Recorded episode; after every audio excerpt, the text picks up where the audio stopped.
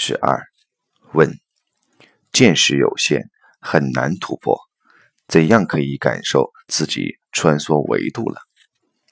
答：其实我们的见识有的时候反而是障碍。内观已经不是靠见识了，内观到的是智慧。见识很多都是知识，是表层信息。真正的突破，实际是往内找。所谓穿梭高维，都是在我们内观过程中出现的，不是在外面学习从知识里面得到的。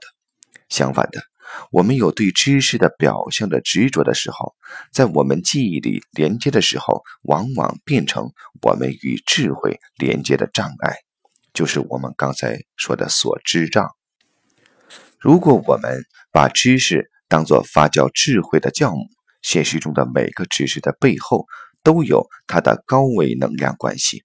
如果到了能通过知识理解它背后的高维能量关系的时候，这个知识就是启发我们智慧的。